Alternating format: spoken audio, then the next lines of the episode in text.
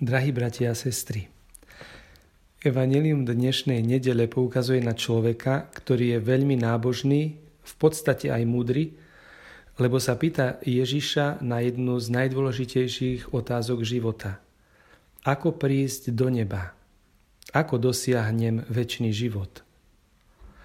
Je to človek, ktorý dodržuje prikázania, žije slušne a zbožne, ako hovorí, všetko som dodržiaval od svojej mladosti. Ale je veľmi zaujímavé, že sa pýta Ježiša na viac. Ako Žid veľmi dobre vedel, že kto dodržuje prikázania, má od Boha sľúbenú spásu. Ako hovorí Boh v starom zákone, toto dodržuj a budeš žiť. Ale tento človek sa pýta napriek dodržovaniu príkazov o niečo viac. Možno cítil, že síce príkazy dodržuje, ale napriek tomu vo svojom vnútri nie je šťastný. Niečo mu v srdci chýba. A ešte sa chcem dotknúť jedného momentu.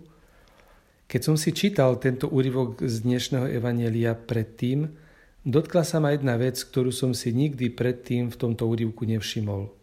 Totiž, že tento človek si kľakol pred Ježiša. Ešte raz prečítam tú prvú vetu z dnešného Evanielia. Keď sa Ježiš vydával na cestu, kto si k nemu pribehol, kľakol si pred ním a pýtal sa ho. Najprv pribehol k nemu. Ježiš už odchádza, má namierené na iné miesto, už je rozhodnutý, ale tento človek uteká, pribehne k Ježišovi lebo vie, že nechce zmeškať chvíľu. O chvíľku už nebude mať možnosť komunikovať s ním. Je pre ňo veľmi dôležité, aby to stihol. Je pre ňo veľmi dôležité, čo povie Ježiš na jeho otázku, ako to Ježiš vidí. A kľakne si pred neho. Kľaknúť si to je, myslím, môžeme povedať vyjadrenie pokory, poniženosti, ale zároveň aj prozby, ale aj odvahy. Ježiš tam nie je sám. Sú tam s ním jeho učeníci, ďalších 12 chlapov. Je tam zaiste veľký zástup. Sú tam asi farizeji, pretože pred týmto úrivkom Ježiš komunikuje priamo s nimi. A uprostred tohto veľkého zástupu tento človek si kľakne pred Ježiša. Bola to tiež aj odvaha. Farizeji mohli povedať, čo sa pred ním klaňaš. Iba pred Bohom sa treba kľaňať. Možno, že tento človek aj uveril v Ježiša ako spasiteľa, keď počul, ako Ježiš rozpráva. Po prvotnej konverzácii e, píše, píše evangelista Marek, Ježiš sa na ňo pozrel s láskou a povedal mu, jedno ti ešte chýba. Choď, predaj všetko, čo máš, rozdaj chudobným a budeš mať poklad v nebi potom príď a nasleduj ma. Evangelista píše, že tento človek pri týchto slovách veľmi zosmutnel. Prečo? Kvôli množstvu majetku. Ježiš trafil presne. Ak chceš mať poklad v nebi, ak chceš získať nebo, musíš oslobodiť svoje srdce od majetku, na ktorý je upnuté. Teraz máš poklad na zemi, v majetku predaj ho, rozdaj a budeš mať poklad v nebi. Potom príď a následuj ma.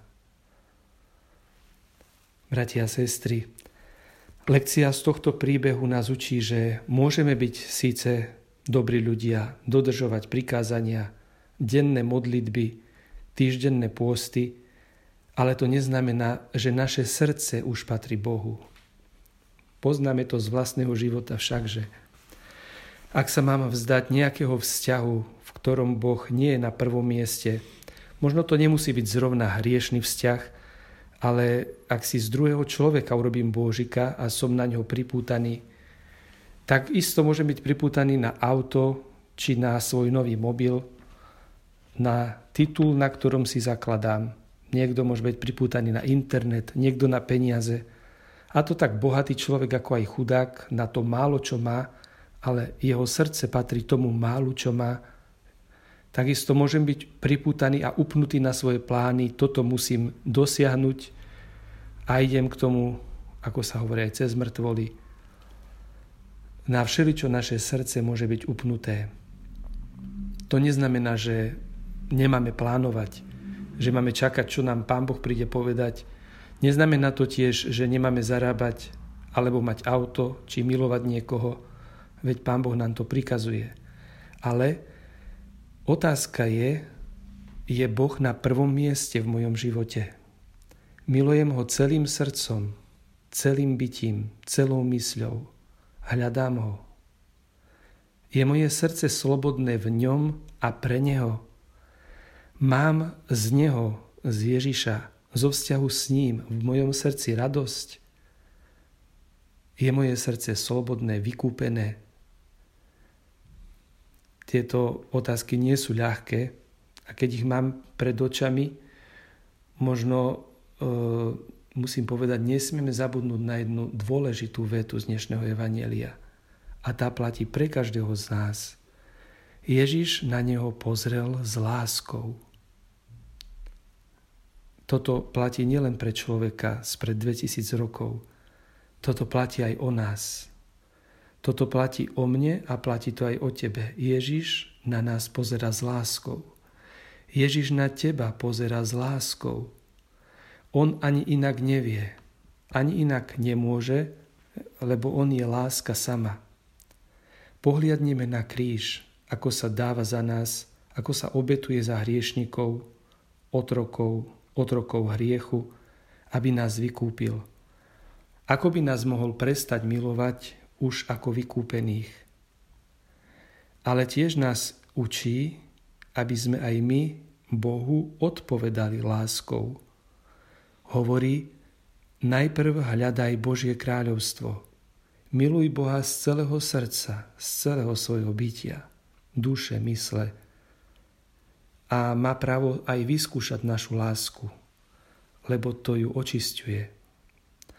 Poznáme príbeh Abrahama, ktorý poslúchal Boha, ktorý e, ho nasledoval z ďalekej krajiny, išiel tam, kde mu Boh povedal a ktorý e, dlhé roky čakal na vyplnenie Božieho prísľubu.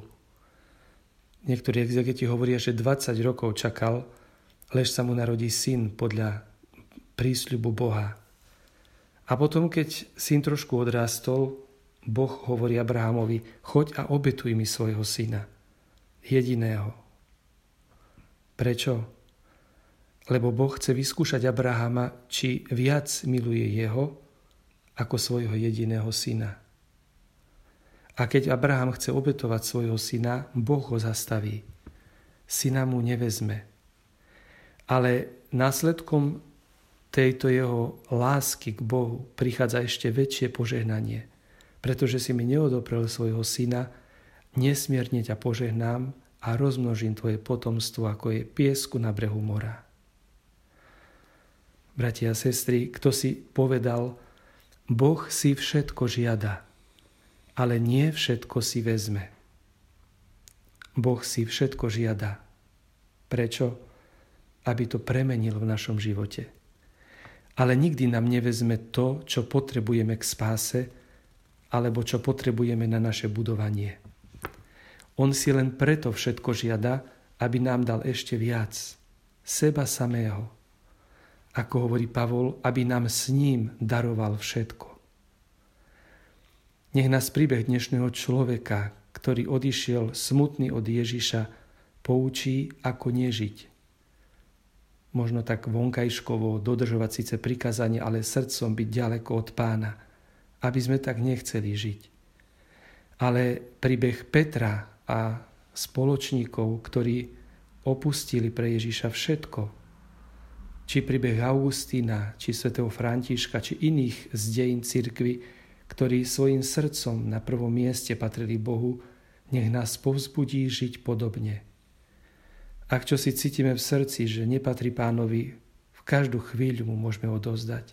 Aj v túto chvíľu mu môžem dať celé svoje srdce. A pán nech stráži naše srdce, ale strážme si ho aj my, aby celé patrilo Bohu, aby nám ho nik alebo nič Bohu neukradlo.